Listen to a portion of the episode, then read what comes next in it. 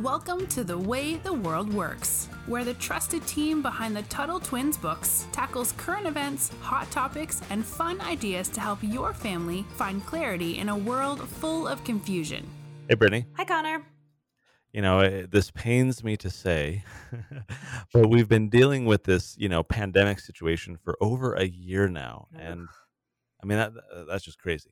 Uh, at this point, I mean, frankly, it's it's hard uh, to remember what life before COVID was like. I, I, find it interesting when I talk to young people about what it used to be like to go to the airport. Yeah. Uh, you know, anyone could go to the gate, uh, you know, inside the airport to see off a friend or welcome someone, and you know, you wouldn't be kind of felt up and have them go through your belongings and all these things, and and and that's a world that that young people today have never known.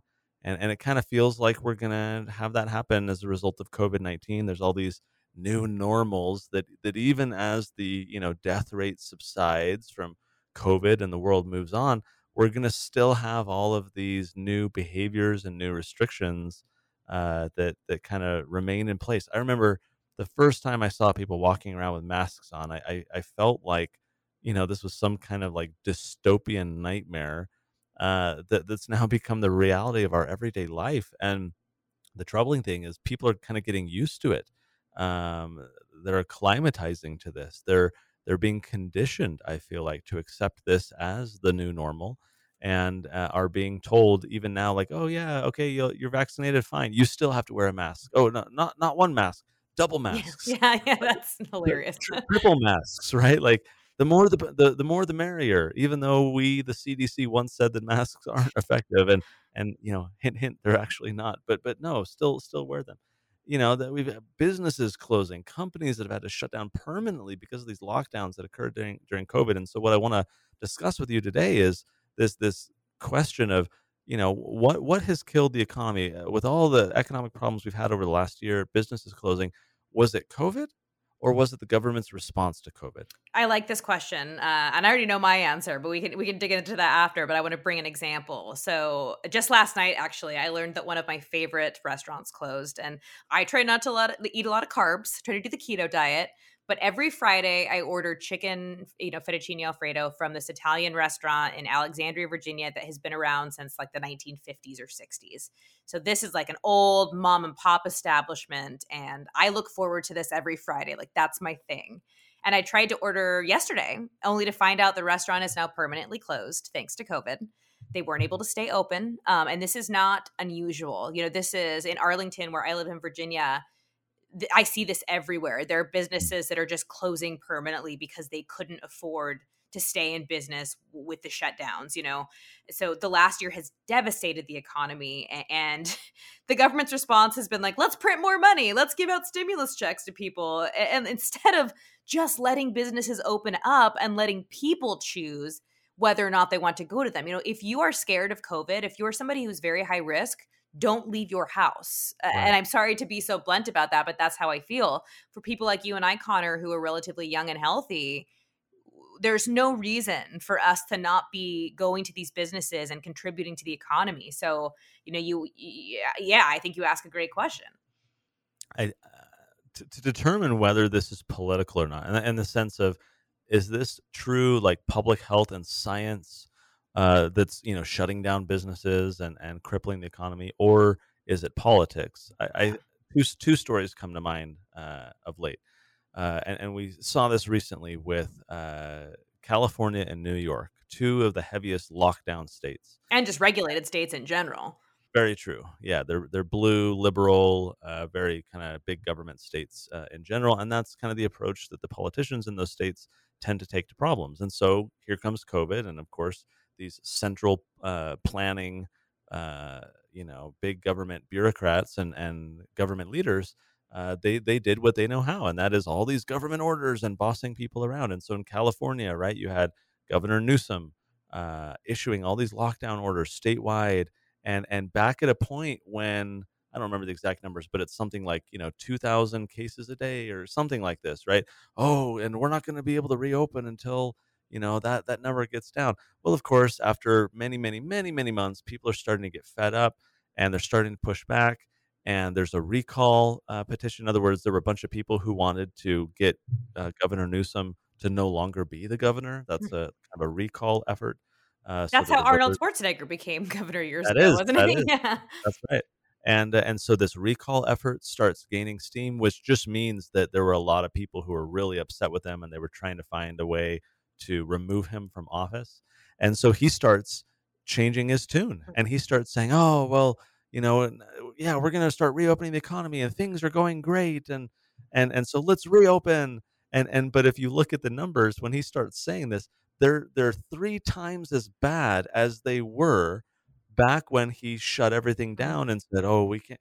And so of course, like if you're going off of their statistics about case numbers, which I think is problematic on its own because just because there's cases doesn't mean you know, the, those are horrible cases. I had COVID. It was hardly anything for me. Like it was like a cold. Plus, I lost my sense of uh, smell and taste for a few days, but then it came back and I'm fine. And so, even though there's a lot of cases, it doesn't mean that like people are dying left and right. And uh, and it just means uh, could mean that they're testing more. And so, as they test even more, then of course the case number is going to go up. I mean, think of the flu, right? Uh, everyone's saying, get the flu shot, get the flu shot every single year. People aren't going out and getting their nose swabbed and spitting in tubes to test for the flu. And and if they were, then you know the nightly news would say, "Oh my gosh, there's all these cases yep. of the flu." And the flu is gone now. Have you seen this? There's no totally. flu cases. Yeah, poof, poof. And so here in California, here's the governor when the the numbers that he was relying on to shut the economy, which again I think those numbers are silly but the numbers that he's relying on were now three times as bad as when he shut down the economy. And he's trying to say, oh, oh, yeah, let's reopen. Well, of course, it's because he's facing political pressure. He wants to keep his power. And and and and so he's responding to. Similarly, in New York, Governor Cuomo, uh, you know, is is pushing uh, uh, to close everything long ago, and oh, the numbers look bad, and you know, and, until we can get those numbers down, we can't reopen restaurants, and of course, you know, New York uh, City especially depends on a lot of tourism and, mm-hmm. and all these vibrant restaurants with amazing different types of foods and so forth. And and if there's no customers there, right, they they go out of business. Many of them did and have. And and so now again, the numbers are way worse using those same numbers that they relied upon. And they're already reopening stuff. Oh, we got to rebuild the economy. Let's reopen New York. And it's like, well, wait a minute. You you shut everything down using the government based on these numbers that were way better back then than they are today. So, why, after you've destroyed all these businesses, are you now saying, hey, things look great, let's reopen, when the numbers you relied on are worse than they were when you shut down the economy to begin with? That's when you know it's not about the science, it's not about the actual public health problem. This is politics. Mm-hmm. And, and these politicians are now trying to shift blame and uh, evade accountability. In other words, they don't want to be held responsible for what they did. And so they're going to make up these stories of, oh, things are looking better now. And, oh, Biden is president. Now we can reopen the economy. It's it, that to me screams it's the government and not a virus that is causing the problems with our economy. Absolutely. And there, there are two points I want to make. The first one is we have to be very careful about this because, as we've mentioned on numerous past episodes, you know, when 9 11 happened, I don't think any of us thought the changes were going to be permanent. You know, I don't think we mm-hmm. thought we were going to have to deal with TSA, all you know, and that these, you know, the, the Patriot Act was going to go into effect, which only exacerbated, made worse. You know, government spying, which we later found out. But here we are. What? How many years? We're over twenty years. Wow. Uh, yeah. Right. Or about, yeah, this will be the, the 20th year of 9 11. And we're still dealing with this. TSA has proven itself to be useless. They fail their security tests when people come and test their, you know, their ability to sense out threats. They fail 95% of the time. And we never get that back. Now, something else I want to bring up that is related, but is, it just makes my blood boil is a lot of local um, governments have been offering relief to small businesses. But in the state of Colorado, they allocated $4 million to help small businesses. Here's the problem you cannot be a white owned business to get the money. Um, and this is, I mean, equality under the law, this is a problem. So you can only be a minority owned business to get the money back. And, and, I understand that everybody is struggling, right? So I think it's great that, that minorities can get this money but there's actually they're leaving a big part of the of the population out. So the government is actually choosing who gets to survive and who doesn't get to survive and that's something that people of all races should be just angry about you know we we have equality under the law for a reason. Nobody is supposed to be judged based on the color of their skin you know we're supposed to be based on, on being individuals. And here you have the state of colorado saying nope you get to get relief. Nope you don't get to get relief based on the color of your skin.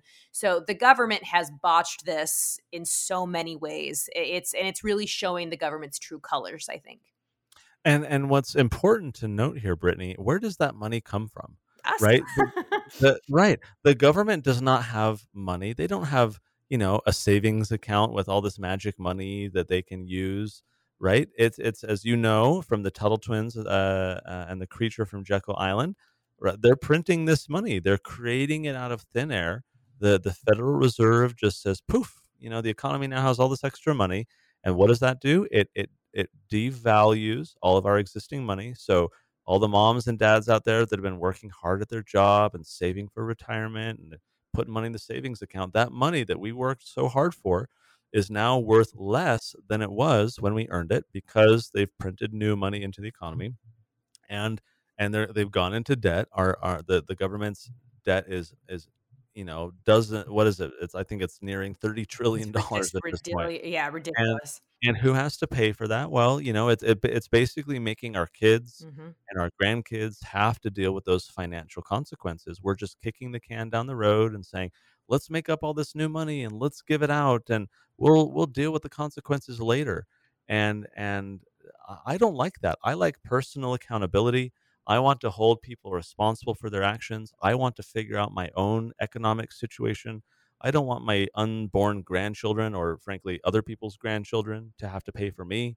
Um, if, if my business is destroyed, I want to hold the government accountable today. I don't want them to bribe me with, you know, this new money that we're going to make people in the future be the ones to kind of pay the, the, the price. If you look at the, the purchasing power of a dollar, there's these interesting charts. You can just Google this online you know purchasing power of, of the dollar over time and you'll see it, it's cratering. I think it's lost like 94% since, since 1913 what the dollar used to be versus because they keep print, print, print, printing more money right now the dollar is worthless. We talk about this in the creature from the jekyll island book when the kids are you know uh, hearing from uh, their grandma and grandpa how the, the, what was it the the the ticket to go into yeah. the movies mm-hmm. popcorn and the candy right these things all used to be oh this was a nickel back in my day and now it's like four dollars right and and so that is the problem that that the government is is crippling the economy and then it's making matters worse by flooding the economy with new money to to, to put a band-aid on the problem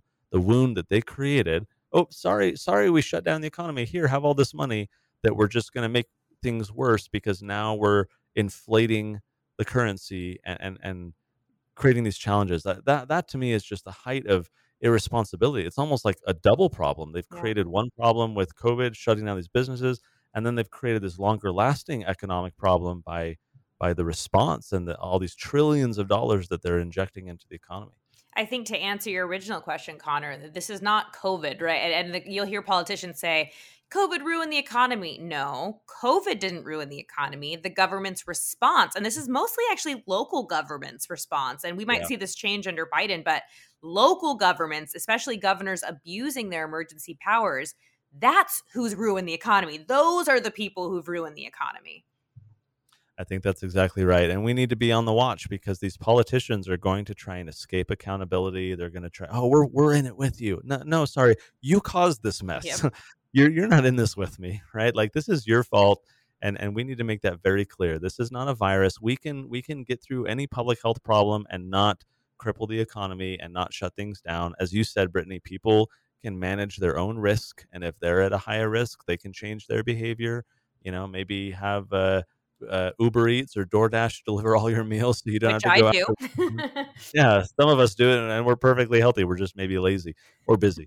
um, and so you know ma- manage your own risks uh, but for other people who who uh, you know i mean it's silly. Now they're still saying oh even if you've already had covid and even uh, for those who get the vaccine you still have to wear masks and social distance. And then i'm like where is the science in all of this? Mm-hmm. right? Like like they're just making this stuff up on the fly and the double mask like this is political. This is the government. And and for the parents out there in fact we'll put this in the show notes page uh, wrote a book i wrote a book years ago called feardom which we've discussed before, how the government uses fear to control our behavior, to take power from us. And this is precisely what we're seeing today. People are scared. They want the government to solve the problem. The government says, sure, I'll solve the problem. Just give me more of your freedoms. And so we do. And then we have the new normal, right? And we have the new restrictions that we live under, and the government has grown, and they're never going to give it back. As Ronald Reagan said, the closest thing to eternal life on earth is a government program. Mm-hmm. And, and, and we see that time and time again. So that that is the worry. That is something we need to be on guard against. Um, so parents, check out Feardom. Uh, all you kids out there, keep reading your Tuttle Twins books. That's how we save the world. And until next time, Brittany, we'll talk to you later. Talk to you later. You've been listening to The Way the World Works. Make sure your family is subscribed and check out TuttleTwins.com for more awesome content.